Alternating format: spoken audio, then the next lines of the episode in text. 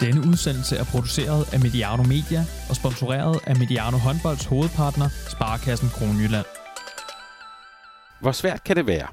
Sådan lyder spørgsmålet i Dan Hammers og Mads Davidsens bog fra 2020 om strategi i fodboldklubber, og om hvordan fodboldklubber kan udfolde deres fulde potentiale. Bogen handler om fodbold.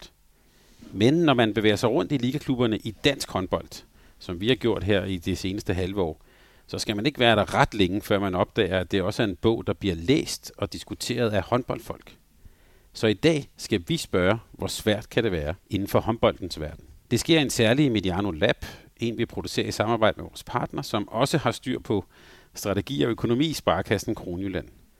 Og til at gøre os meget klogere på strategi inden for håndboldens verden, har vi i dag inviteret os selv på besøg hos en af bogens forfattere. En forfatter, vi ikke tøver med at opsøge, og øh, han har nemlig også masser af erfaring fra dansk håndbold. Dan Hammer, velkommen til Mediano håndbold. Tusind tak. Mange af Medianos lyttere vil uden tvivl kende og holde af dig, kende og holde af dig for de mange podcasts, du har deltaget i på fodbolddelen. Så på den måde er det en kendt stemme, vi får i... Må det ikke også, der er et par enkelte, der ikke holder så meget af mig? ja, det kan være, men øh, vi kan i hvert fald sige, at indsigten og underholdningen plejer at være i top. Men jeg må hellere starte med at spørge dig, øh, hvordan har du det overhovedet i at være med i en podcast om håndbold? Det har jeg det rigtig godt med. Der er jo en væsensforskel på, hvordan man betragter en sportsgren, man selv har dyrket, og en, man ikke selv har dyrket. Og øh, jeg har jo selv spillet fodbold, øh, om end på et øh, beskedent niveau, men, men har dog haft støvler på, men jeg har aldrig spillet håndbold. Og derfor, da vi øh, i 2002 øh, i FC København jo også blev håndboldklub, så var det en anden måde at se en sport på øh, for mit vedkommende, end, øh, end den måde, som, som jeg ligesom havde set på, øh, på fodbolddelen af FC København. Og, og når man starter sådan mere eller mindre fra, fra scratch, altså jeg har altid fuldt håndbold, øh, men jeg har jo aldrig stået dernede og undret mig over en angrebsåbning eller noget i den stil. Øhm, og det har været, det var selvfølgelig enormt interessant at blive smidt direkte ind på, på nationalt topniveau øh, fra den ene dag til den anden og opleve de ting, som, øh, som dengang var øh, interessante i håndboldens verden. Øh, jeg vil dog sige, at øh, hvis man fraser en masse af de dysfunktionelle ting, som var i både dansk og international håndbold dengang, og nogle få af dem fungerer stadigvæk på samme dysfunktionelle måde, så var de mennesker, som vi mødte i håndboldmiljøet, øh, øh, helt fantastiske. Altså, jeg, jeg nød virkelig vores øh, otte sæsoner som håndboldklub i FCK, og, og hvor mærkeligt det end lyder, så var vi faktisk altid meget velkomne som ledere, når vi kom rundt i klubberne. Øhm, de første år var det nok, fordi det var sådan to relativt sikre point mange steder i Jylland øh, for hjemmeholdet. Men, men øh, jeg har knyttet nogle rigtig, rigtig fornuftige øh, øh, relationer til en, en del mennesker i håndboldmiljøet, som jeg sætter utrolig stor pris på. Jeg husker dig i hvert fald, når vi så dig på tv og i hallerne, meget engageret med, også med, altså selvom du, kan man sige, du havde ikke den der for, forkendskab til håndbold. Hvad var det for en sport, du oplevede som... Ja, altså det, det, der jo sker i håndbold, det er, at der er så mange flere tvivlssekvenser. Mm. Altså, det går simpelthen så hurtigt, så øh, ja, nu, selv dommerne har jo været til svært ved at følge med. Og så er det jo indendør, så man er tættere på. Og man ved, at dommerne kan høre, hvad man råber. Mm. Og det er jo nogle gange en fristelse, der er svær at, øh, at afstå fra. Jeg vil så også godt sige, at, at jeg tror godt, jeg tør at vide, at når jeg så kom hjem og så øh, kontroversielle kendelser og andet på, på video efterfølgende, så viste det så mm, rigtig, rigtig ofte, at dommerne havde mere ret end, end os op på 8. række. Øhm, da det så er sagt, når kampene var færdige, så var der jo fuld respekt for, øh, at det var gået, som det var gået. Men det er rigtigt, at, at øh, der er det der element i håndbold, at man enten scorer, eller så gør man ikke, når man har bolden det er jo ikke helt sådan, det fungerer i fodbold. Du er jo oprindeligt øh, fodboldmand, og det skal vi også øh, komme ind på. Vi skal jo tale lidt om forskellene på håndbold og fodbold, og hvad der også være, være, nogle, være nogle ligheder. Men, men mens vi sidder og taler sammen her i 2021, hvordan ser du sådan egentlig, man kan sige, forholdet mellem håndbold og fodbold i sin dansk kontekst? Ja, det er et rigtig godt spørgsmål. Altså, på en eller anden måde opererer dansk håndbold jo i en øh, glaskasse, altså hvor der er nogle grænser, men, men hvor man godt kan slå hul på glasset af og til, ligesom et glasloft som sådan. Men det er også svært for alvor at øh, overhælde øh, en så rodfæstet kulturinstitution som fodbold, øh, og hvor der er langt flere økonomiske ressourcer til rådighed. Men det, det er da klart, at der bliver også fra fodboldens side skævet meget til de her sådan enorme seertal, som vi oplever med især landsholdet, men, men selv almindelige danske øh, hvad hedder sådan noget, ligakampe bliver jo set af et meget stort antal mennesker. Så det kommercielle fine blad for fodboldklubben, det er jo så, at det er ældre mennesker, der ser håndbold. Mm. Øhm, men der er rigtig mange af dem. Øh, og øh, altså, altså det, jeg, jeg synes, det er svært at se, øh, hvordan håndbolden i givet fald skal komme op og blive en regulær øh, udfordrer til fodboldens position i Danmark. Det må jeg være ærlig at sige. Øh, det kan være, at fodbolden selv dummer sig så meget, at, øh, at øh, der bliver behov for at øh, orientere sig i en ny retning for almindelige sportsfans, og så er håndbold jo et meget godt bud. Men, men det er jo interessant at se, øh, og det oplevede vi jo øh, som en kold klarklud i hovedet øh, i FCK, at, øh, at, at folk, der er meget fodboldinteresserede, har det også ofte som en pointe, at de ikke er håndboldinteresserede. Det er ikke bare sådan, at de er uinteresserede. De realiserer deres egen fodboldfanskab ved blandt andet at nævne, at de ikke er håndboldfans, eller at de har rigtig meget imod det, der foregår i danske øh, håndboldhaller. Øh, det er en holdning, som jeg aldrig har delt. Altså, øh, øh det er sport på et meget, meget højt plan. Øh, både fodbold og håndbold, øh, og var det i hvert fald i FCK. Og øh, så jeg har altid nyt øh, begge øh, idrætsgrene. Og vi gjorde jo det, Flemming Østergaard og jeg, at vi jo havde det her princip med, at vi så altid vores øh, tre holds kampe. Øh, jeg vil sige, udover egen begravelse, så var det vel stort set kun det forhold, at man så en af de andre tre hold, der gjorde, at, man var, at det var tilladt ikke at være til stede, enten i en hal eller på et stadion et eller andet sted i Danmark eller Europa. Så jeg har, øh, jeg, jeg er kommet efter det der efterslæb, øh, jeg havde omkring, øh, hvordan håndbold fungerer, fordi jeg har set rigtig, rigtig mange håndboldkampe. Min, min, min, øh, min bedre halvdel er jo også tidligere håndboldspiller på divisionsniveau.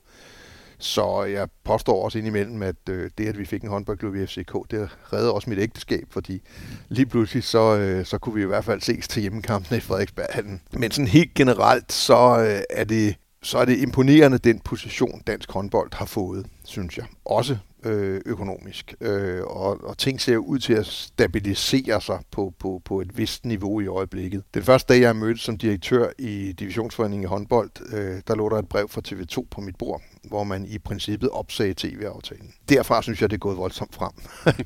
øhm, og, øh, og det skal man huske i den her sammenhæng, at TV2 er en, har været og er en meget, meget væsentlig løftestang i forhold til, at håndbold jo, det, man kan jo næsten man kan jo, håndbold i dag, i hvert fald som tv-produkt, minder jo nærmest om Coca-Colas gamle slogan, altså det skal aldrig være mere end armslængde væk, mm. uanset hvor man befinder sig.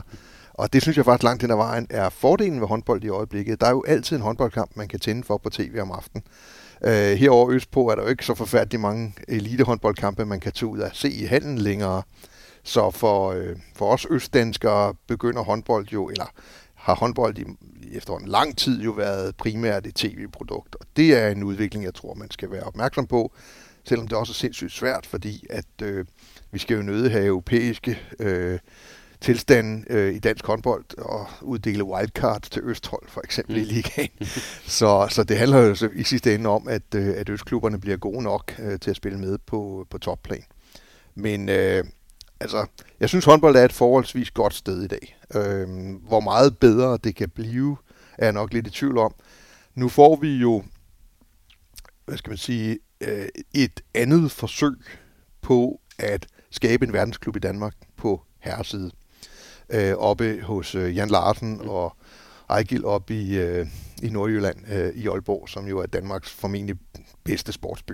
Øh, og øh, det bliver interessant at se, om det kan tage håndbold yderligere et skridt op, eller helt konkret bliver det jo så herrehåndbold, yderligere et trin op. Øh, det var ikke, altså, AG København fik jo øh, egentlig løftet mange ting, øh, og der, der var jo propfyldte haller rundt omkring, øh, når de kom rundt, øh, og det var jo en fantastisk effekt, og det, alle medierne var jo også meget opmærksom på det her. Og det bliver spændende at se, om, øh, om Aalborg håndbold med, øh, øh, med verdens bedste veteranhold øh, mm. kan, øh, kan gå hen og skabe samme øh, øh, boost, øh, og om det kan i givet fald drøbe rundt øh, til, øh, til resten af, af ligaklubberne. Nu siger du lige Aalborg, fantastisk sportsby. Vi kan jo sige, de har også lige nu, mens vi taler sammen, et ishockeyhold i, øh, i finalen De er dog bagud 2-0. Ja, de er bagud 2-0. nu, nu kender jeg... Øh, jeg kender faktisk begge ejere af Rungsted. så, øh. så vidt jeg forstod, var Rungsted lidt heldig i den første, men, men lad det ligge. Øh, men hvordan kan det lykkes i, at det er jo selvfølgelig en stor dansk by, men at de både har håndbold, fodbold og ishockey der. Hvad er det, de er gode til? De er gode til to ting. Det ene er, at de simpelthen, altså, de er sportstossede. Mm.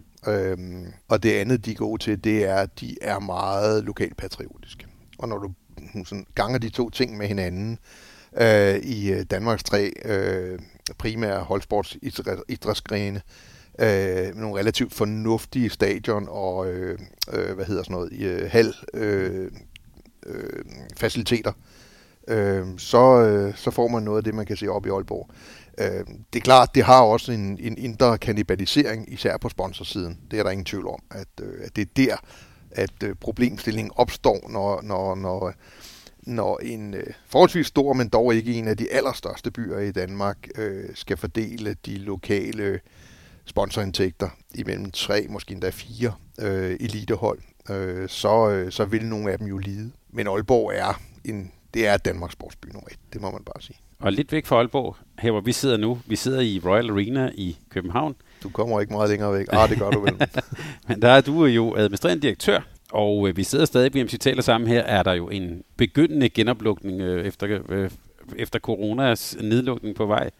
Øh, og øh, man kan sige, øh, hey Royal Arena, der er jo blevet spillet håndbold her. Det er der.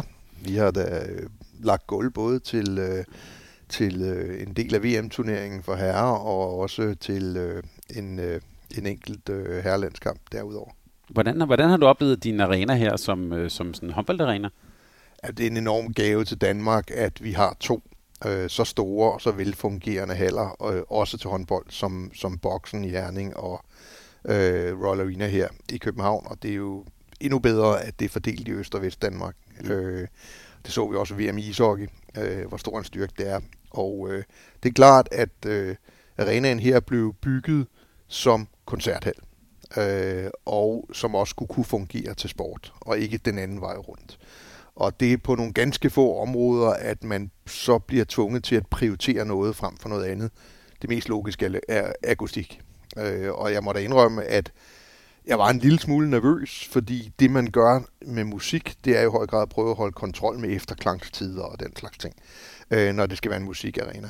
Og, øh, og det kan jo i nogle tilfælde betyde, at den begejstring, larmende begejstring, man gerne vil opleve til sportskampe, at den kan dø lidt. Øh, men, øh, men allerede under øh, EM i øh, kortbanesvømning, som vi havde, øh, jeg tror det var 2017, der kunne vi konstatere, at øh, publikums jubel til sportsarrangementer øh, er lige så gennemtrængende i Royal Arena, som, øh, som det er i enhver anden sportshal rundt omkring i Danmark. Så vi er endt med en, øh, en arena, der fungerer super godt, både til sport og til øh, musik. Og det er vi selvfølgelig rigtig, rigtig glade for. Øh, jeg synes, det er fantastisk at have sport. Dels fordi jeg har et bankende sportshjerte, men også fordi det er jo en af årsagerne til, at arenaen overhovedet blev bygget. Altså Dansk øh, Idrætsforbund har jo øh, bakket op omkring selve opførelsen af den her sådan, øh, arena. Øh, og der ligger også øh, en forpligtelse til at tage sportsarrangementer ind herude. Øh, og så fordi, at Danmarks hovedstad skal selvfølgelig også være repræsenteret, når store slutrunder og andet øh, foregår i Danmark. Øh, og der har vi haft et stort hul øh, i, i mange år. Og det er ikke for at tage noget som helst fra Herning, fordi de gør det fantastisk, både i boksen og helt generelt derovre. Men, men, men det er vigtigt, at man kan gå på to ben, også i forhold til slutrunder øh, og den slags ting. Så, øh, så vi er rigtig godt tilfredse. Vi, øh, det er også, øh, for os er det i, i, her i, øh, i Royal Arena, er det vigtigt at have et varieret arrangementsprogram. Øh, og der passer øh, håndboldkampe med jævne mellemrum jo øh, ganske glimrende. Og øh, hvis ellers der var et, øh, et københavnsk herrehåndboldhold, der, øh, der kom op i ligaen, så kunne man da godt forestille sig, at øh, når Aalborg kommer forbi i hvert fald, om ikke i den kommende sæson, for der vil ikke være et, øh, et herreholder, men, men efterfølgende, at man måske endda kunne se øh, en ligakamp i, øh, i Royal Arena. Det kan vi drømme lidt om. Jeg har i hvert fald oplevet håndbold herude, der fungerer, synes jeg, øh, arenaen fungerede rigtig godt. Men hvis vi taler sammen her, nu skal vi jo tale om oplevelsesøkonomi og strategi og så videre. Øh, du sidder lige midt i det nu her i coronaen. Bare kort, hvordan er det at være direktør i sådan en oplevelsesøkonomi? Det er langsomt. Mm. Altså, det er klart, at øh, det, der har ramt hele verden, øh, har jo ramt ekstra hårdt på, på de ting, der handler om at samle mange mennesker øh, på, øh, på, et, på et forholdsvis lille område. Og øh, jeg sætter jo min lid til, at øh, når vi alle har haft mulighed for at blive vaccineret, øh, så er det en helt anden sygdom, vi snakker om. Øh, og så vil det igen blive muligt øh, både at øh, skråle igennem til, til musik og øh, at, øh, at øh, hæppe på sin øh, foretrukne sportshold. Så, øh, så jeg, øh, jeg kan se enden på begyndelsen, eller begyndelsen på enden, eller hvordan man nu skal vende det øh, på det her, og øh, jeg er ret fortrøstningsfuld i forhold til, at, øh, at vaccinationerne er kavaleriet, øh, der, øh, der hiver os ud af den her belejring. Øh, så øh, det har været øh, lange indtil videre for vores vedkommende. Vi var den første virksomhed, der blev lukket ned, fordi vi skulle have det internationale, eller det danske Melodi Grand Prix, mm. og 24 timer før kom øh, statsministeren jo ud med en, hvad der dengang var en anbefaling om, at man ikke samlede så mange mennesker. Øh, og fra den dato har vi jo ikke haft øh, større forsamlinger i arenaen, bortset fra, vi havde 14 små koncerter i løbet af efteråret, da man stadigvæk måtte være 500 personer forsamlet her, med blandt andet Minds of 99. Øhm, og øh, sådan en bygning her er jo sat i verden med et formål, mm. og det er, at, øh, at vi øh, sammen oplever øh, lykkelige øjeblikke øh, til god musik eller til gode sportsoplevelser. Når man kigger dit CV igennem, så kan man se, at du jo startede med amerikanske virksomheder, IBM, Coca-Cola, men du har jo de sidste mange år i dit arbejdsliv været i det, man kunne sige, som handlede om ja, sport og oplevelser og sådan. Hvad er det ved den sådan, øh, kan vi sige, branche, eller den øh, del af dit arbejdsliv, som er så øh, fascinerende? Ja, nu er der jo ikke noget modsætningsforhold imellem øh, amerikanske virksomheder og oplevelseøkonomi. Nej, det kan man sige. også lige tilføje, at den øh, virksomhed, jeg nu er ansat i, øh, er jo faktisk også en amerikansk øh, virksomhed, der hedder Live Nation. Øhm, jamen, det, for, min, for mit vedkommende var det jo en tilfældighed, at jeg kom ind i den her branche. Jeg øh, øh du kan sige, det meste af min, min arbejdstid før, at jeg kom ind i FC København i år 2000, det har, det har været i øh, luftfart, altså i SAS. Øh, så er det rigtigt, så var jeg et par år i IBM øh, og relativt kort tid i Coca-Cola. Øhm, men det var en tilfældighed. Jeg læste MBA, øh, og øh, vi havde et, øh, et fag, der hed International Marketing, hvor øh, kunders livstidsværdi ligesom var et emne, jeg skulle skrive en opgave om. Og så sad jeg og tænkte lidt over, øh, hvilke kunder er længe i en butik, men ligger måske ikke så mange penge i gang. Og der var min øh, logiske konsekvens, at øh, det er fodboldfans. Altså de, jeg, jeg har lider jo også den der Øh, tro på, at en fodboldfan er, er fan af en klub for livet. Mm. Det begynder at være øh, diskuterbart, som vi vist også skriver lidt om i bogen. Men, men, men i hvert fald så, øh, øh, så lavede jeg nogle beregninger på, hvor meget en fodboldfan rent faktisk er værd for en fodboldklub. Øh, og for, for at kunne lave de beregninger, så skulle jeg have fat i en fodboldklub, som kunne fortælle mig lidt om, hvad de omsatte i, øh, i øl og vand og merchandise og billetter og den slags ting. Øh, og øh, hvor længe fansene sådan generelt holdt med klubben og sådan noget. Og der sendte jeg, og nu skal yngre lyttere måske øh, have en lille forklaring, men jeg sendte en fax, og det er sådan noget, hvor man putter et stykke papir ind i en maskine, og så kommer der et, et, et, et, et kopi af det samme papir ud i den anden ende af ledningen øh, til Flemming Østergaard, øh, om at jeg gerne vil lave den her sådan undersøgelse. Og, og, og og dermed blev der skabt en relation mellem øh, undertegnet og Flemming Østergaard, som så i ja, næsten halvandet år senere medførte, at jeg, at jeg blev øh, ansat i FC København.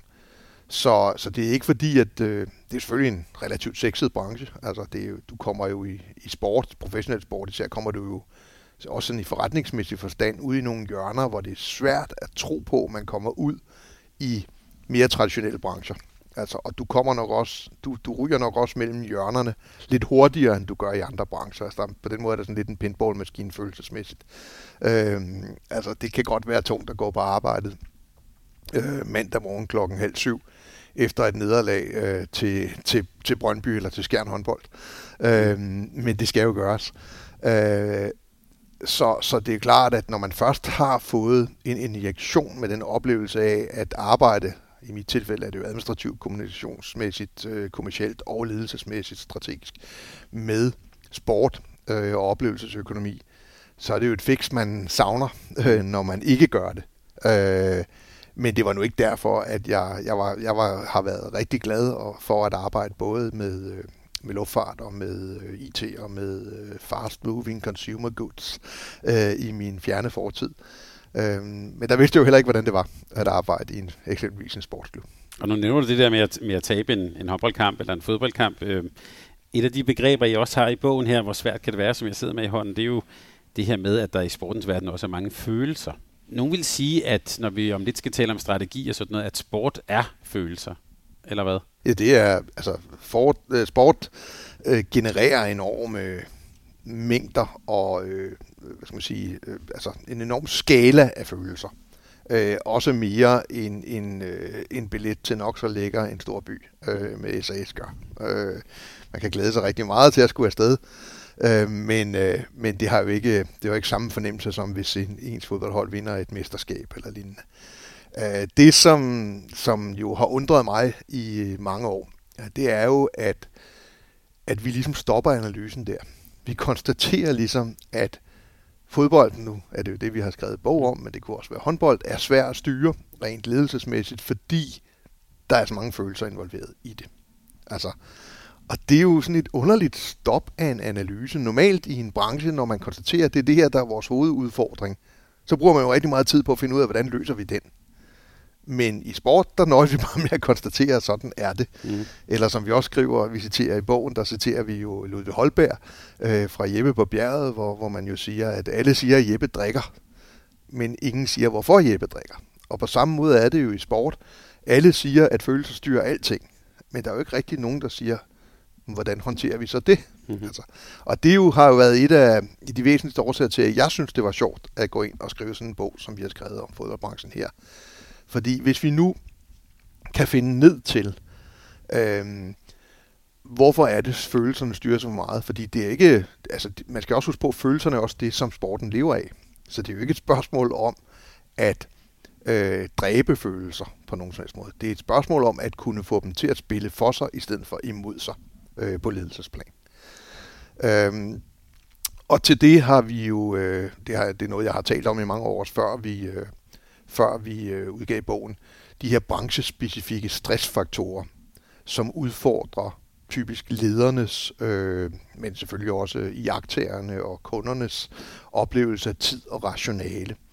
Og det gør, at, øh, at beslutninger i, øh, og diskussioner og debatter i sportens verden øh, antager nogle dimensioner, som ikke er udtryk for, hvordan tingene i virkeligheden forholder sig. Øh, så altså, det er jo det, der er i hvert fald et af de væsentligste hovedpointer i bogen, det er det her med, at prøv nu at trække vejret, tænk, solen står op i morgen, og så få analyseret helt konkret på, hvad betyder det rent faktisk, at vi tabte i går, hmm. eksempelvis. Altså, eller at vi måske kun har fire angribere frem for tre angribere. Altså, jeg har jo siddet med dygtige håndboldtrænere eksempelvis, som hovedrystende kom ind på mit kontor og sagde, at, at vi, vi kunne simpelthen ikke slå ligaens nummer 10 eller 11 på søndag, fordi nu havde reserven til venstrefløj øh, brækket lillefingeren til træning. Det er formentlig en kamp, hvor ingen af spillerne på det andet hold var, var nogen, som min træner ville ønske var på vores hold. Mm. Altså, men, men det var jo helt umuligt overhovedet at kunne vinde sådan en fodboldkamp. Ikke? der er det jo, eller håndboldkamp. Altså, øh, der er det nogle gange, man lige må sige, ah, skal vi ikke lige se på realiteterne her? Øh, og i øvrigt så er førstevalget på deres højre fløj også skadet. Så jeg tror, vi har en chance. Måske kan vi jo nu uafgjort hjem. Ikke? Øh, det er jo sådan et lidt komisk eksempel, øh, og selvfølgelig en lille smule overdrevet, men, men det er nu alligevel lidt rigtigt. Og, og der har jeg jo synes, at, øh, at jeg har set nogle ting, øh, hvor jeg har kunnet se, hvilke klubber jeg synes blev ledet efter nogle grundlæggende principper, som de ikke sådan forandrede på, eller og af nogle mennesker, som vidste, at stabilitet er øh, noget af det, ledelse kan tilføre i, i en verden med mange udsving, øh, og har set, at det har kunne betale sig, øh, både økonomisk og sportsligt. Og det har selvfølgelig været medvirkende til, at jeg også synes, det var en god idé at skrive en bog om, at øh, der er en vis form for ledelse, som er relevant i sportsverdenen, som måske har en større... Det er altid en god idé, øh, men øh, også i traditionelle brancher, men det har måske en ekstra værdi i en verden, der i høj grad øh, lever af og er styret af følelser. Nu talte vi lidt om følelser, og et vigtigt begreb for bogen og i bogen, det er jo at tænke og man kan sige, agere strategisk. Faktisk hedder det første introducerende kapitel, den næste kamp er aldrig den vigtigste. Hvad er strategi og strategisk tænkning egentlig for noget, og hvad er det for jer i bogen? Ja, det kan nemt blive sådan noget corporate øh, bullshit, ikke? Mm. Altså, i bund og grund, så tror jeg, at jeg vil bruge øh, et eksempel fra Alice i Eventyrland, øh, hvor, øh, Øh, jeg vil sige, jeg ikke sådan selv lige kan huske scenen, men jeg har set den gengivet i mange bøger, hvor man jo, øh, hvor, hvor Alice på et tidspunkt møder den øh, øh, bestøvlede kat, øh, og så siger hun, øh, hvilken vej skal jeg gå? Og så spørger øh, katten, jamen hvor skal du hen? Og så siger hun, det ved jeg ikke. Og så svarer katten, så er det lige meget, hvilken vej du tager. Altså, og på den måde er strategi jo et forsøg på, efter en grundig analyse af både ens muligheder og ens begrænsninger og ens omverden, at prøve at udpege et sted, hvor man gerne vil hen, og ikke mindst, hvordan man kommer derhen. Altså, så mere indviklet er det som end ikke, end at det er jo en rigtig god idé. Nu ved jeg godt, at de her GPS-tider, så er det dårligt dumt at sammenligne med øh, øh, at køre rundt i sin bil og sådan noget. Men i gamle dage, når man skulle et eller andet sted hen, man ikke havde været før eksempelvis, så gjorde man sådan lidt overvejelser om, hvornår man skulle dreje af, og hvornår man skulle køre lige ud af den slags ting. Øh, og det gjorde man ud fra slutdestinationen. I, øh, I sport og forretning er der aldrig en slutdestination, men der er altid en næste destination i hvert fald. Og på samme måde er det jo med at drive forretning og at drive sportsforretning. Det er, at øh, der er en god sandsynlighed for, at man bliver mere effektiv til at bevæge sig i den rigtige retning, hvis man ved, hvor øh, ens muligheder ligger, øh, og hvor man gerne vil hen. Øh, og øh, det er forbavsende mange virksomheder, men også og endnu flere sportsvirksomheder, som grundlæggende ikke gør sig ret mange andre tanker, end om vi skal have et godt hold øh, i for de langsigtede vedkommende i næste sæson, øh, og for de knap så langsigtede på søndag. Ikke? Øhm, og, og det kan man selvfølgelig få øh, meget fornuftigt ud af, hvis man gør det kompetent. Øhm, så jeg vil altid foretrække, at man har en idé om, hvor man gerne vil hen, og hvordan man gerne vil komme derhen. Øh, fordi det giver nogle guidance til, hvordan man skal agere, også lige om lidt. Øh, det betyder ikke, at man ikke godt kan foretage sig ting, som ikke er on strategy. Altså, der kommer jo indimellem situationer, hvor man bliver nødt til at øh, køre en omvej, eller måske endda ændre sin, øh, sin destination. Øh, og det skal en strategi jo kunne rumme. Øh, men, men det er alt den lige rare at vide, hvor man, er, hvor man gerne vil hen, når man begiver sig afsted, end ikke at have en anelse om det. I nævner i bogen en situation fra at dokumentaren Sunderland til dig, mener jeg fra, fra Netflix, som folk sikkert har set der, hvor i sådan et transfervindue, hvor der så pludselig opstår en eller anden mulighed, og man så tager en eller anden hurtig, øh, næsten sådan helt impulsiv øh, beslutning. Ja, den er jo interessant, fordi at, at det er jo helt konkret, at man er inde i en situation i slutningen af ja, de sidste timer af transfervinduet, mm. januar-transfervinduet, som for alle fodboldkendere øh, er jo er det, det svære transfervindue, fordi det er midt i sæsonen. Altså, mm. og, og der står nogen, der har noget behov for at gøre et eller andet her nu, fordi der er en tabel, der, der siger noget om, hvor man ligger. Øhm, men situationen er jo den, at man har sagt farvel til sin topscorer, øh, og øh, man har været for sent ude med at øh, få skaffet sig en erstatning til det. Og øh, man har jo overtaget klubben, den her sådan, ledelse har jo overtaget klubben øh, i sommeren, og øh, der har man været meget oprørt over, hvor, hvor umulig forretningen øh, var. Altså man brugte simpelthen alt for mange penge på fodboldspillere. Og det var den helt overordnede strategi, at nu skulle der orden på økonomien, for derefter at få orden på det sportslige, i den rækkefølge. Og så sidder man så der i de sidste timer af, af januar øh, transfervinduet, øh, presset af branchespecifikke øh, stressfaktorer. I det her tilfælde, at man godt vidste, hvordan fansene ville reagere, hvis man gik ind i øh, et afgørende forår uden en, øh, en, øh, en målfarlig centerforvagt. Og så øh, vælger man jo at øh, betale den højeste pris nogensinde, inklusive den højeste øh, årsløn nogensinde for en spiller i det, på det tredje bedste niveau i engelsk fodbold. Hvilket jo ikke bare er off-strategy, men det er jo i direkte modsætning til det, som man sagde var klubbens strategi, nemlig først at få styr på økonomien.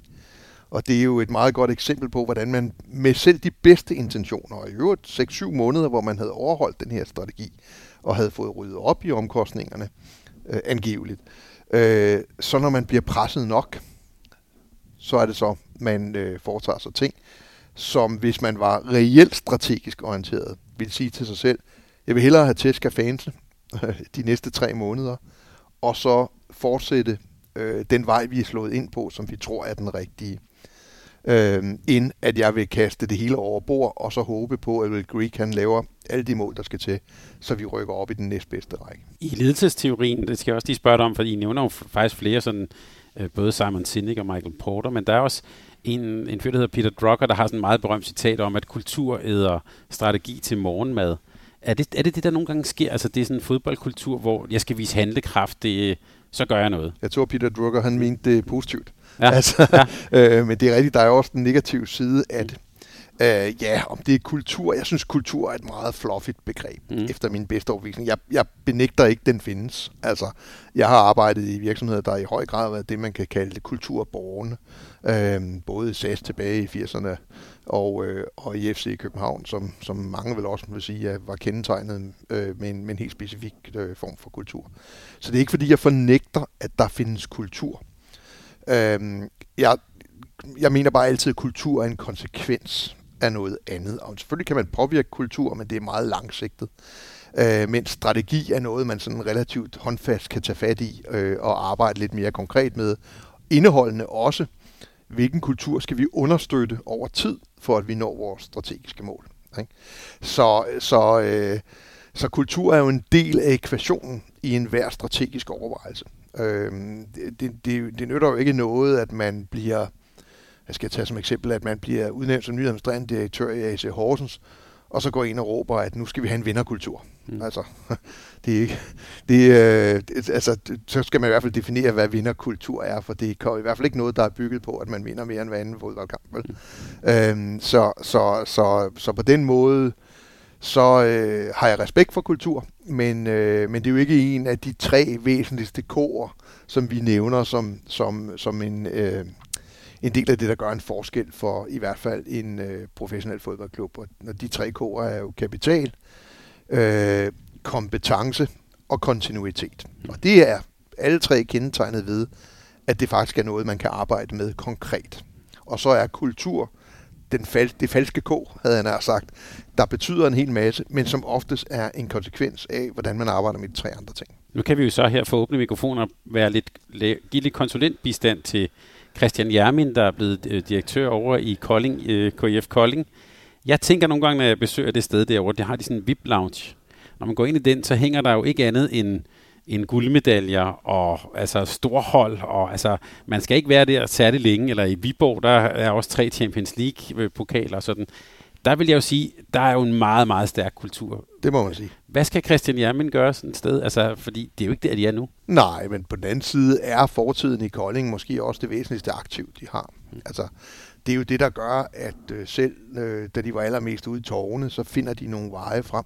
Øh, så, så, så i stedet for at se på kultur i det her tilfælde som noget, der øh, kan lægge sådan en dyne hen over, hvad, øh, hvad man kan præstere fremadrettet, fordi alle altid vil sammenligne med øh, de fantastisk gode årgange og succesrige årgange, som Kolding blandt andet også straffet FCK med mm. tilbage i tiden, øh, så skal man omfavne det øh, og, øh, og være glad for det. Og så skal man arbejde derfra, hvor ens trup nu engang er, hvor ens økonomi nu engang er. Øh, men jeg tror ikke på den der med at hive billederne ned, fordi de er tyngende for, for, for, for øh, opfattelsen nu til dags. Man skal, man, skal være, man skal være rigtig, rigtig stolt af sin fortid. Og så skal man øh, selvfølgelig over tid tiltrække både spillere og ledere, der kan leve med, at der er den slags forventninger. Ja, nu du siger det, jeg kan da huske i de her dage, hvor Jesper Nødesbo har bekendtgjort sit karrierestop. Jeg kan da i hvert fald huske en kamp i Frederiksberghallen, hvor øh, Spillerberg og Nødesbo kørte lidt rundt med Ja, men, og, og det er faktisk, det, altså nu kan du sige, at øh, vores bog der, vores værk kan det være, er jo delt op i to halvdele. Den ene er den behovet for en forretningsstrategi, og det andet er en fodboldstrategi. Og, og hvis vi skal oversætte det til håndboldsprog, så vil det jo selvfølgelig være en håndboldstrategi og en, og en forretningsstrategi. Og øh, i fodbold, der handler det jo i høj grad om at gøre tingene på, øh, på en måde, der gør, at spillerne er hjulpet bedst muligt i hver enkelt situation. Øh, og og øh, en af de første oplevelser, jeg havde, øh, som har sat sig øh, stærkest øh, i mig, det er en af de første kampe, vi spiller med øh, FCK håndbold mod Kolding i Frederiksberghallen. hvor det var ligesom set en maskine køre. Altså, og jeg var dybt imponeret over, hvor lidt spillerne skulle tænke, fordi de vidste lige præcis, at når han løb, så skulle jeg løbe, og øh, så videre, også defensivt i og for sig. Og det er jo det, sådan, som bogen i virkeligheden handler rigtig meget om, at øh, komme frem til en situation, hvor spillerne i de enkelte situationer er bedst muligt hjulpende til at kunne gøre noget, som nærmest sidder i muskelhukommelsen. Mm. Altså, så vil du over tid opnå et meget, meget stærkt kollektiv. Øh, og man kan sige, at fodbold er jo kendetegnet ved, at der er langt flere tilfældigheder end i håndbold. Det allermest, den allerstørste forskel på essensen af fodbold og håndbold, det er jo, at fodbold er et low-scoring game. Mm. Altså en enkelt tilfældighed kan fordele de tre point. Mens i håndbold, der øh, skal gulvet godt nok være meget skævt, øh, for at, øh, at man kan sige, at, at det er det, der sker. Øhm, og, og, og det er klart, at det her sådan har en større betydning i en sport, hvor en enkelt ting kan gøre en stor forskel, og i et spil, hvor man bruger kroppens mindst pålidelige redskaber, altså øh, fødderne mm. øh, primært i hvert fald. Øh, og der, der er der simpelthen større behov for at kunne agere på en måde, hvor man ikke skal tænke sig for meget om, så opnår man nogle enormt store fordele. Mens man i håndbold jo i mange år har tænkt i det, også længe før fodbold, har man jo arbejdet med systemer i håndbold, øh, både defensivt og offensivt. Også fordi det er en meget mindre spilleplads, øh, og meget færre deltagere, der er jo øh, øh, i hvert fald i marken kun lidt over halvdelen mm. øh, i, på, på en... Øh, ja, det kan jo så diskuteres i øjeblikket med 7 mod 6. Men, men hvad hedder det? Det, det, det? det har altid været logisk for håndboldspillere. Ikke altid, men, men i hvert fald fra en gang i 70'erne, tror jeg, mm. at, at man kunne forudse, hvordan man ville spille, og spille efter nogle bestemte systemer indøve de her sådan ting over tid.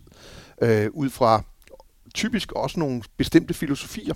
Sådan vil vi gerne spille. For mig er det klareste eksempel jo, og, og her kan man så høre, at jeg jo i nogen grad har omgået som øh, Hanbo, at, at det hele den jugoslaviske skole, øh, som jo havde en meget specifik indgangsvinkel til, hvordan der skulle spilles håndbold. Og det, øh, det aftegnede sig jo også i, i de konkrete angrebsåbninger, og for den sags skyld også defensive opstillinger, man, man, man benyttede sig af. Øh, så på den måde vil jeg sige, at at i hvert fald sideløbende for fodbold, for totalfodbolden og det her med at vende pyramiden på hovedet, og hvad man ellers har set igennem tiden, hvor man har set de store skift øh, i forhold til, hvad der foregår nede på grøntsværen eller på, på gulvbrædderne.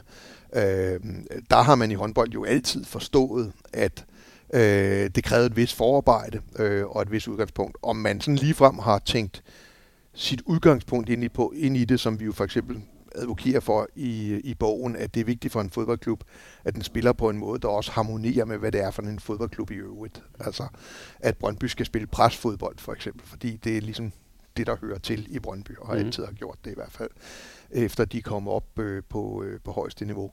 Øhm, det ved jeg ikke helt. Altså man ser jo også i håndbold, at, at nye trænere kommer ind og laver nye systemer. Øh, og at det måske også er lidt sværere i håndbold at have en sådan helt specifik spillestil, som, er sted, som, som, som signalerer arbejderklub, eller hvad det nu mm. måtte være.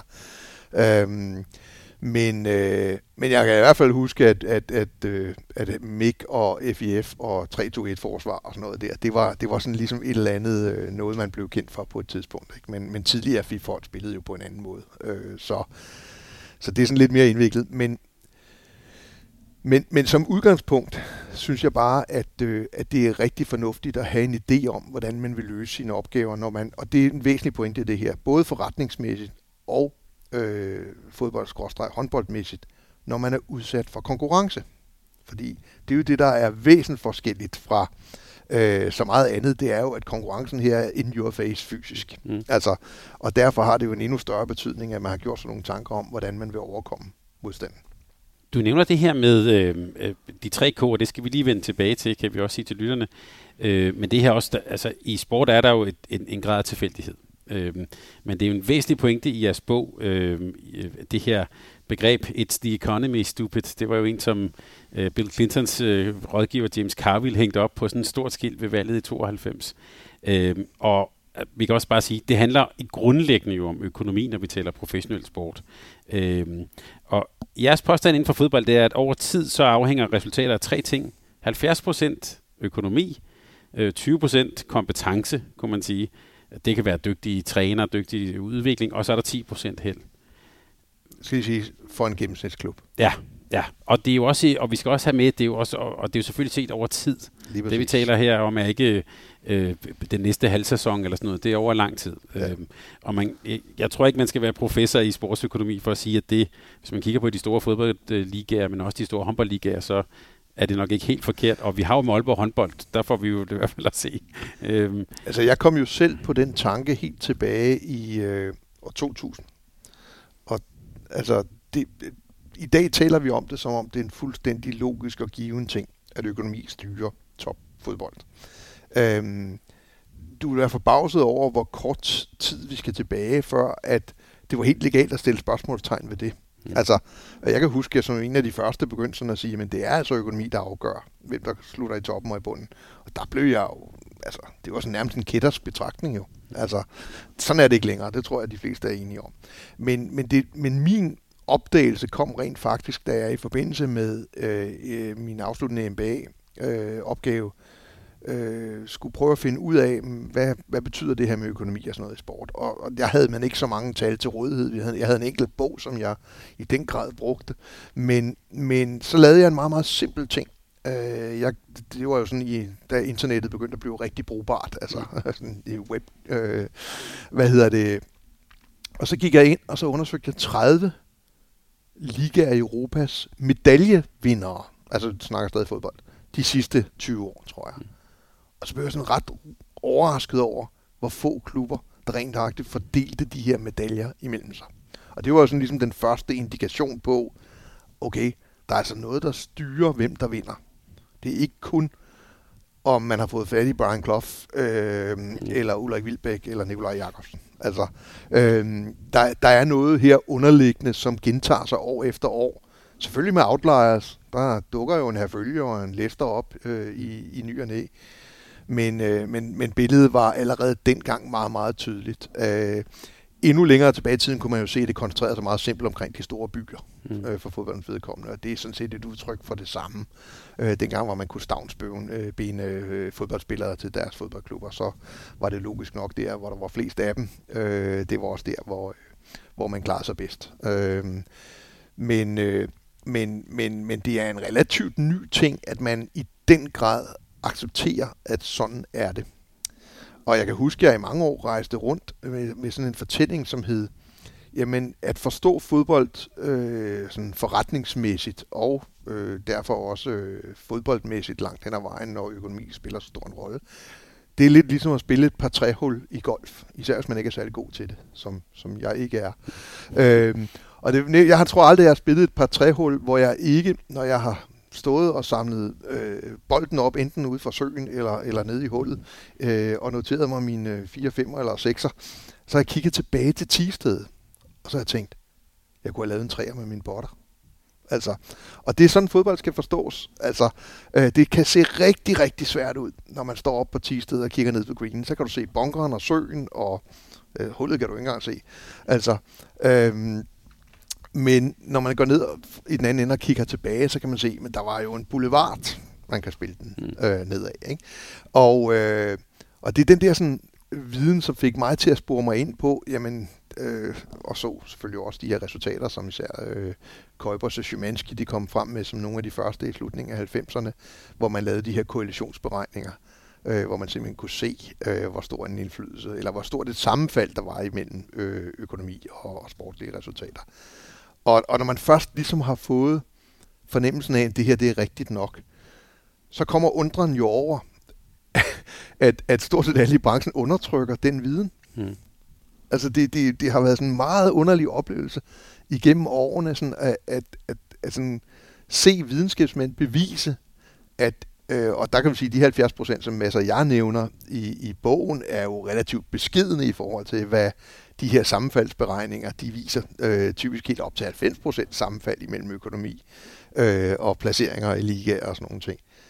Men, men på en eller anden måde, så er det jo den mest uvelkomne virkelighed øh, i, en, i en verden, hvor vi jo gerne vil, vil tro på, at, øh, at David han har en chance mod Goliat hver eneste gang. Altså, øh, Men bliver du så, når du sagde, det var sådan lidt, man var næsten helt øh, personer non grata, når man sagde det, så er det fordi, det bliver opfattet som sådan lidt, lidt kynisk, lidt... Øh, altså hvis du, hvis du kommer i, øh, i et jakkesæt, der tilhører FCK, mm. og taler økonomi, Mm.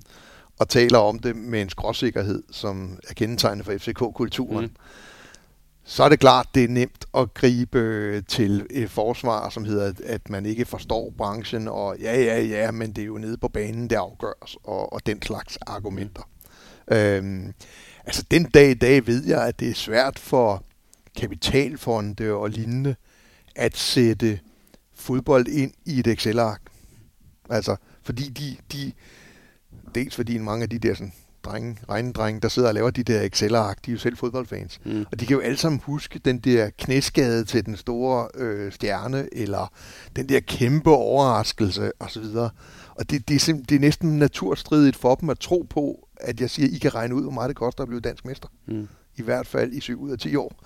Altså, øhm, så, så, så det er sådan et eller andet, der virkelig ligger dybt i os, at, øhm, at, at den der uvilkommende virkelighed, øh, den vil vi helst sådan bare se bort fra. Jeg vil også sige, en stor del af fascinationen af sporten ligger jo i, at vi er villige til at se bort fra det. Mm. Altså, øh, og det er jo der, hvor fodbold i modsætning til håndbold har sin helt store styrke.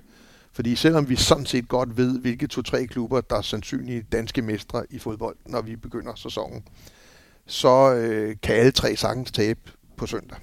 Altså, det er lidt mere sjældent, vi ser det i håndbold. Og det er helt enkelt, fordi der er færre spillere, og man, øh, man bruger hænderne. Altså, øh, det vil sige, at sporten er blevet øh, er, langt mere forudsigelig, øh, og det her med, at det ikke er en enkelt mål, øh, der afgør tingene.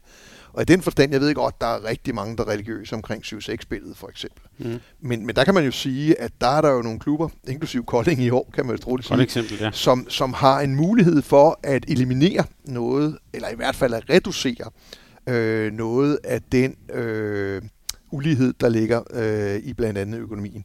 I hvert fald indtil de rige klubber også begynder for alvor at, øh, at eliminere den, øh, det usikkerhedselement. Øh, så, øh, så det, Men er det så, når, når håndbolden er mindre i økonomi, og man kan sige også færre folk på banen, vil det være, og det kan vi jo ikke vide med sikkerhed, men vil det være, det være din vurdering, at de der 70, 20, 10, at de faktisk er lidt anderledes i håndbold? ja, de er, øh, tilfældighederne er færre. Mm. øh, og økonomien er måske endnu større. I hvert fald, øh, altså, hvis du køber en rigtig god venstre bakke i dameligaen øh, på internationalt højt niveau, så er du rigtig langt, og det samme gælder om keeperne. Mm. Øh, altså, vi, vi overførte det i hvert fald i FCK til, at øh, vi fandt ret hurtigt ud af, at det var vigtigt at have nogle rigtig gode keeper. Øh, hvad hedder det, øh, og vi, har virkelig, vi havde virkelig nogle gode keeper med Steiner Ege, og vi nåede også lige at have Kasper Witt, ikke? Øh, Mm. men også øh, Palling og andet, vi, vi, øh, vi satte på. Øh, og, og det har jo noget med økonomi at gøre. Så ja, jeg tror, du med en større sandsynlighed kan købe dig til succes i håndbold øh, end i fodbold. Mm. Øh, men altså, det er stadigvæk marginaler, når du er deroppe, og du snakker om, det er med 85% sandsynlighed eller 70% sandsynlighed, at du bliver den dominerende klub over tid, så er det jo marginaler trods alt. Pointen er den samme. Øh, og jeg tror også, det er den logik, som Jan og Eichel øh, er nået frem til, og øh, øh, Casey Jesper er nået frem til, Mm. og som diverse østeuropæiske, øh, hvad hedder det, eller starten øh, prøve Mm. ja, i, ja. øh, i Hybenød Østerreich øh, kom frem til, at, øh, at det kan godt lade sig gøre. Altså, øh, og, og altså, du, alle klubber sidder jo og vurderer, hvor mange penge de vil bruge på en fløj kontra en, øh, øh, en bak. Ikke? Altså, så, så, så logikken er der jo et eller andet sted. Ikke? Men øh, det, der så er væsentligt forskelligt fra håndbold til fodbold i forhold til også det, vi skriver om i bogen, det er jo, at der i fodbold er der i princippet to måder. Når du har skåret ind til benene, er der to måder at tjene penge på. Altså nu er vi over i den forretningsmæssige øh, del af, af forretningen. Øh, og det er enten at øh, vinde fodboldkamp, eller at sælge fodboldspillere. Og eller sælge fodboldspillere. Og det er jo det, i bogen placerer vi jo de forskellige klubber øh, på en skala fra at være ren resultatfabrik til at være ren øh, talentfabrik. Øh, stort set ingen klubber er jo det, enten det ene eller det andet. Men det vi siger er, at dem, der kommer længst ud af skalaen enten i den ene eller den anden retning, vil, være, vil, vil sandsynligvis være mere effektive til at være henholdsvis talentfabrik eller resultatfabrik, jo tættere de kommer på at komme helt ud, hvor de er rendyrkede. Det siger sig selv. Altså, jo, jo, jo mere du spreder dine øh, ressourcer og dine målsætninger, jo større er sandsynligheden for nogle andre, der så arbejder mere målrettet med de enkelte målsætninger, øh, bliver mere effektivt til at gøre det. I, I håndbold er der ikke et transfermarked. Jeg ved godt, der er nogle transfers, men, men der er jo ikke et reelt transfermarked. Det ville være halsløs gerning at bygge sin klub op på, at man skulle blive rigtig stærkt økonomisk på at sælge sine bedste spillere. Øh, så, så, så på den måde skal man passe på med direkte oversætte bogen øh, forretningsmæssig del til øh, håndbold. Øh, der er dog i bogen en række henvisninger til, hvordan man leder øh, og hvordan man kommunikerer, som jeg også tror, at håndboldklubber kunne have rigtig meget gavn af. Øh, fordi i princippet gælder det jo det samme for en håndboldklub som for en fodboldklub, nemlig at, øh, at man skal skabe de bedst mulige rammer for, at øh, eliteidræts folk øh, kommer tættest muligt på deres maksimale ydeevne, øh, når det gælder. Øh, og det synes jeg, der er nogle ledelsesformer, der er mere egnet til end andre. Øh, og på samme måde øh, har det også en forretningsmæssig pointe, at man arbejder med sin identitet og at fortælle omverdenen omkring den. Øh, øh, og, øh, og der kan man sige, at øh, ligesom i fodbold, så forfalder vi jo ofte til at blive en lokal håndboldklub, punktum. Altså, og ikke arbejde særligt meget med det, man kunne kalde metaproduktet. Øh, altså at stå for noget andet, udover også at være en lokal håndboldklub eller fodboldklub. Øh, og det synes jeg er ret spændende øh, at se, om nogle af håndboldklubberne ligesom tager op. Øh, ikke i København gjorde det jo, øh, i form af, at de vil være det her Galacticos nærmest. Mm. Altså, øh, OB vil jo nok stadig, eller Aalborg håndbold vil jo nok stadigvæk øh, gerne være Aalborg øh, med dobbelt A. Øh, hvad hedder det? Øh, men det er klart, at øh, de har også fået færden af, hvad det betyder, når man, når man ligesom bliver klubben sådan, øh, i, i, i den stratosfære der. Men der findes masser af positioner rundt omkring, hvor man godt kunne, specielt i, i en, øh, i en verden, hvor tv-produktet er så væsentlig en del af det. Øh, og det vil sige, at man kan rent faktisk godt nå øh, folk, der ikke lige bor rundt omkring hjørnet fra hallen, at arbejde lidt mere i at øh, prøve at fortælle, hvad man skiller sig ud som. Jeg har tit brugt Skjern håndbold som et super godt eksempel. Øh, øh, på et tidspunkt var der jo øh, i, i, i takt med især Premier League, Pre, øh, Champions League for fodbold og også lidt Premier League blev mere og mere professionaliseret, også på sponsorsiden, altså det der med, at man rydde, altså Clean Stadium, og så havde man kun de her seks øh, hovedsponsorers øh, øh, reklamer og sådan noget, så gik der sådan et, der gik sådan et, et, et, et pust igennem al europæisk sport, hvor, hvor det handlede om, at, øh, at fjerne så mange logoer som muligt fra, øh, fra vægge, øh, trøjer og andet. Øh, og så det, det er jo selvfølgelig rigtigt for Champions League i fodbold. Altså, men det er definitivt ikke rigtigt for Skjern håndbold. For Skjern håndbolds kommercielle styrke består i, at hvis du sælger en bøtte maling i Skjern, så skal du være en del af sponsorkredsen i Skjern håndbold. Altså, jeg tror ikke sige, at hvis du vil have et fornuftigt lån nede i Skjern Bank, så skal du også være sponsor. Men jeg tror heller ikke, det skader. Nej. Sådan vil jeg sige det. Og det er jo en enorm styrke for Skjern.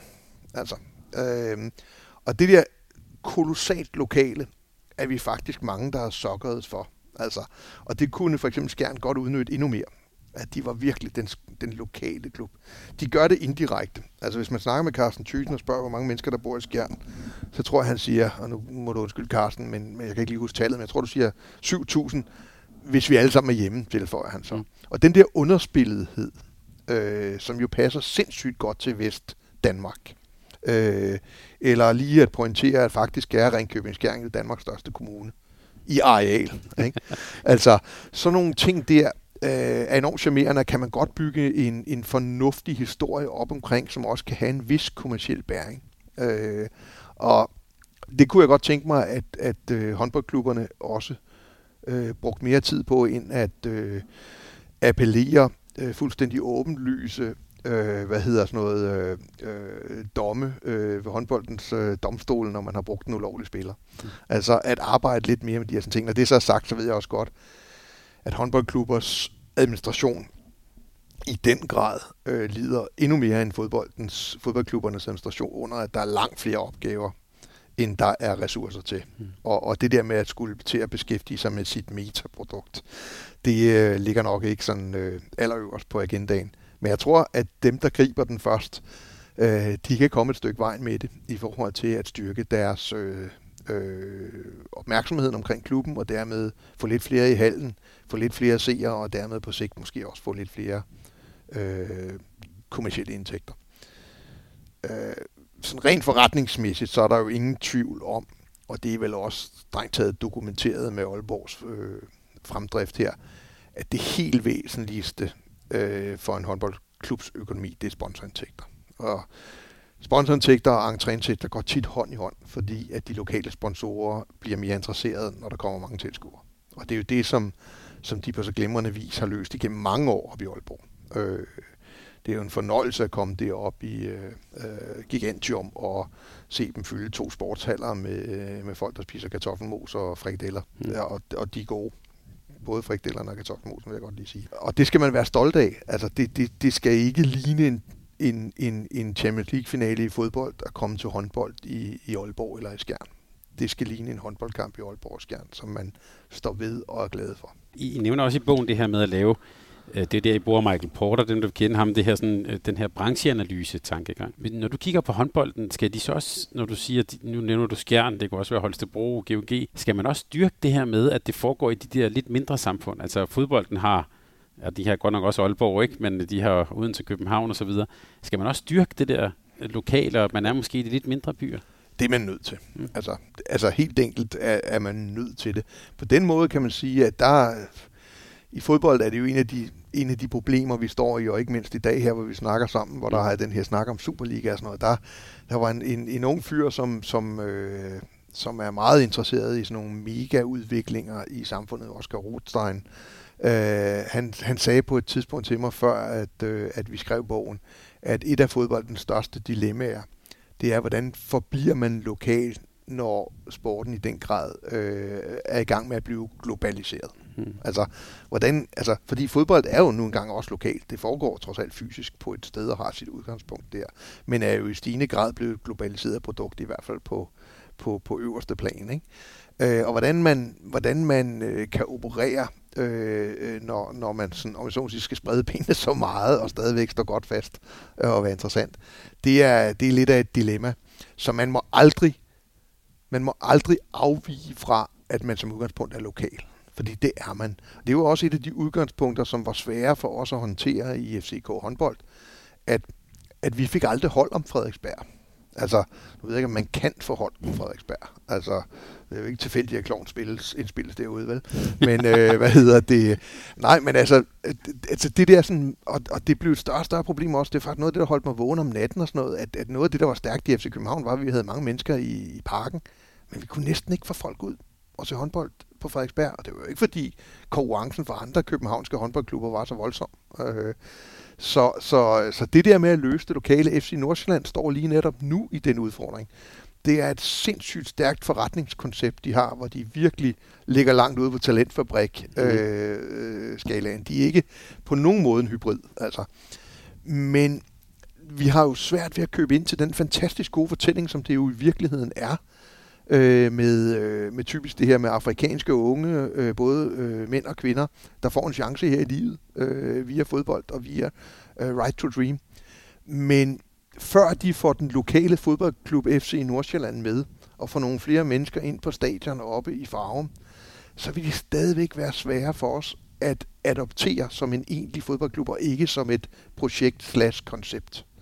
Øhm, så derfor skal man også som håndboldklub stå ved sit lokale og så skal man så se, om man kan ligesom bygge noget meta-agtigt ovenpå. Altså, øh, øh, altså, det er en måde at gøre tingene på, eller noget i den stil, som måske tiltaler folk, der ikke lige kan starte bilen og køre ud i halen. Mm. Øh, men, men altså, nu er jeg et dårligt eksempel. Jeg er faktisk gerne håndboldfan. Mm. Øh, på grund af, at jeg bare faldt pladask for den der måde at se tingene på, som de gør det, og som jo er så langt fra FCK's måde at tænke og gøre, som, øh, og så oven i købet øh, er Carsten jo Brøndby-fan.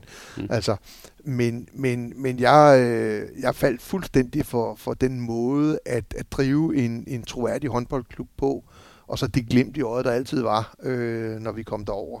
Øhm, og sådan tror jeg, der er flere klubber, der godt kunne arbejde med at få nogle fans, der følger dem fast på tv, øh, fordi det er dem, og ikke nødvendigvis fordi de er flyttet til København eller Aarhus, øh, men havde deres øh, barndom i, øh, i en mindre by, hvor der er et godt håndboldhold. Ikke? Bare for at tage et eksempel, hvis man nu var GOG, også en, en, en, man kan sige, en stærk identitet og sådan, den skal de bare ud og sælge endnu mere. Dybere. Ja, ja, så det, GOG er jo på mange måder en, en, en håndboldklub, som... Øh, som øh, har nogle varemærker helt ned på banen. Mm. Altså, øh, ja. der skulle godt nok løbes lidt, når man spiller med dem. Ikke? Ja. Øh, og hele sammenhængen med ord i idrætshøjskoler, hele den her ekstreme talentfabrik, nu sige, i forretningsmæssig øh, forstand, så er det ikke den helt store pointe, fordi det bliver ikke godt, der får særligt meget ud af, når, når øh, Emil Jakobsen øh, han, han smutter øh, sydpå. Øh, så, så det er jo selvfølgelig det ærgerlige ved det. Men de havde været, måske oprådet, de havde været, de havde været FC Nordsjælland, hvis vi havde talt fodbold, eller det kunne det være ja, en vej for dem. Altså bortset fra alt det med, med Afrika, men der var jo en, ja. en, øh, der var en hollandsk forbindelse ja, ja, på et ja. tidspunkt. Der er vel også mere eller mindre, der har i hvert fald været lidt, lidt grønlandsk forbindelse og sådan noget mm. også. Men, men, men i og med, der ikke rigtig er et marked for at sælge spillerne videre, og dog, altså det nu, altså de har jo trods alt nu tillagt sig nogle af de overvejelser, man også gør sig i fodbold, nemlig ved tidligt at give blomstrende talenter længere kontrakter, for trods alt at få lidt ud af det, når de, smitter, som, øh, når de smutter, som, som for eksempel sådan ser jeg i hvert fald forlængelsen med, med Gissel ja. øh, her, øh, at det er sådan et forsøg på øh, egentlig ikke at holde ham længere, fordi i det spil, der kan du bare ikke holde en spiller for at skifte til, til Premier League eller til øh, Bundesligaen i håndbold, hvis han får tilbud, og han synes, det er attraktivt nok. Øh, I FCK havde vi faktisk et eksempel med en, en, en spiller, der, der, der jo kom og sagde, at selvfølgelig skal min kontrakt ophæves, for nu har jeg fået et tilbud fra Minden i Tyskland. Mm. Og det havde vi så en lang snak om, og han endte så med at betale os en transfer selv mm. efter skat. Men hvad hedder det? Øh, øh, men jo, langt hen ad vejen, så, øh, så er det jo godt særkende at, øh, at de spiller på en helt bestemt måde, som jo også gør, at de er meget effektive i, hvordan de bringer spillere ind øh, på deres første hold, og, og, øh, og kan jo bringe nye spillere, nye og typisk unge spillere ind i deres spillestil øh, på løbende bånd. Øh, og, og det siger noget om styrken ved at have en meget specifik spillestil, og at have tænkt lidt over, hvordan, øh, hvordan rekrutteringen den foregår. Nu har vi talt lidt om kapital, vi har talt om kompetence. Det sidste K, kunne jeg godt lige tænke mig, at vi lige vender her til sidst, Dan, det er jo kontinuitet. Ja. Øh, og vi har jo i dansk håndbold, ingen nævnt, ingen glemt, jo set, ligesom vi også ser i fodbold, øh, de her øh, rituelle trænerfyringer og, øh, og så videre. Hvad, handler kontinuitet om for jer? Jeg tror faktisk, at de har fyret Mourinho her, mens vi snakker. Synes jeg, jeg så en antydning af. Nå, ja, øh, apropos. ja. Du spurgte om, hvordan... Altså jeg tænker, at det her, altså nu, nu kan trænerfyringer jo bare være et, et, et udslag af noget, men af manglende kontinuitet, men i det hele taget kontinuitet, hvad, er det, det, hvad, er det, hvad gør det for en klub?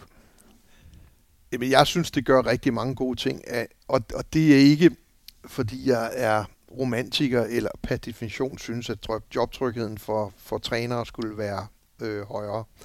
Øh, det er ud fra det simple, øh, grundlæggende antagelse af især fodbold tager lang tid at mestre. Det tager faktisk lang tid at spille et godt hold sammen. Det er en grundforudsætning for at klare sig godt. Altså, øh, vi, vi kan huske Real Madrids Galacticos, som jo egentlig ikke blev så dominerende, som den individuelle kvalitet tilsag. Altså, øhm, så, så derfor har kontinuitet, det er jo ikke, så det er jo ikke kontinuitet for sjov skyld. Det er kontinuitet, fordi det afspejler sig på banen man bliver bedre til at spille sammen, når man har gjort det et stykke tid. Og derfor går rigtig meget sportsmanagement ud på at sikre, øh, at man bliver bedre. Altså, vi skriver i bogen, at, at når man så ryger ind i de her panikløsninger med at fyre træneren, fordi man kan jo ikke fyre hele holdet, det er jo et af argumenterne, mm. når det ikke går, som det skal. Jamen, så er det jo sådan, at man, at, at, hvad hedder det, at grundforudsætningen for at blive bedre øh, den bliver undermineret, øh, fordi man er bange for ikke at blive bedst eller for at blive sidst. Altså, øh, og, og så, så laver man hele tiden de her stop-and-go-ting, som det jo er, når man fyrer en træner. Og i fodbolden har man så taget det endnu længere, og det tror jeg egentlig også, man gør i håndbolden. Øh, man giver oven i købet nøglerne til måden, som klubben skal spille på til træneren, velvidende, at han sandsynligvis er væk om halvanden sæson. Ikke så meget i håndbold, men især i fodbold. Ikke? Og så bliver det jo dobbelt dumt, altså, om jeg så må sige. Det betyder jo ikke, at man ikke skal fyre trænere per definition. Der er jo ikke nogen, der bliver bedre af at vide, at jeg ikke mister mit job lige meget, hvad der sker. Altså, så det er jo selvfølgelig altid en afvejning. Så der er selvfølgelig helt rimelige trænerfyringer, hvis det er rigtigt, som jeg hører, at Tottenham har sagt farvel til Mourinho nu. Og det er sagt helt, helt uden følelser. Øh, Tottenham er min anden klub i Premier League efter Leeds United. Øh, men, men Tottenham står for mig for en bestemt måde at spille fodbold på. En bestemt måde at føre sig frem på, som faldt meget godt i hak med Pochettino, men, men som er blevet voldtaget under Mourinho efter min bedste overbevisning. Og, og derfor synes jeg, at det er en rigtig god idé at skille sig af med Mourinho i Tottenham, hvis det er det, der er sket, eller uanset om det er det, der er sket. Nej.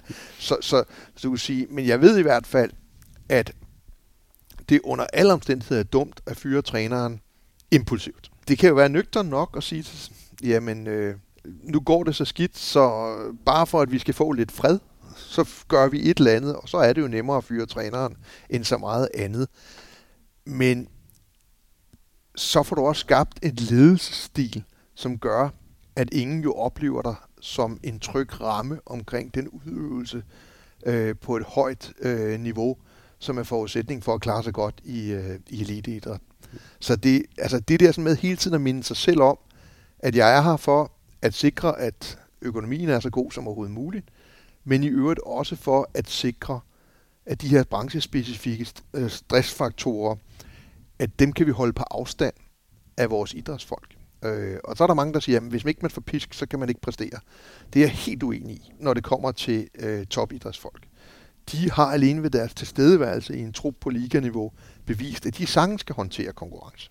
Altså, og de har ikke brug for folk i jakkeslæt, der forstår og fortæller dem, hvor vigtigt det er, at vi vinder på søndag. Mm. Det, mange af dem kan faktisk også godt regne ud, at to point på søndag er bedre end nul. Mm. Altså, øhm, og, og, og i det lys, synes jeg, det er sindssygt vigtigt, at hver gang man fyrer en træner, så, bruger, så brænder man en tændstik i forhold til at være en, en, en, en klippe, en, en, en tryg base, en sikker base øh, for de mennesker, der skal ned og, øh, og investere alt, fordi altså stå nede i spillerindgangen i parken øh, og skulle ind og spille mod nogle af Europas bedste fodboldhold øh, med, med flere millioner, der kigger på skærmen, og hele din fremtid, der afhænger af det, og, og 30-35.000 op på lægterne, og du er 18-19-20 år, altså der skal du ikke bilde mig ind, det hjælper, at nogen står over og skriger til dig, at det er vigtigt, at du vinder.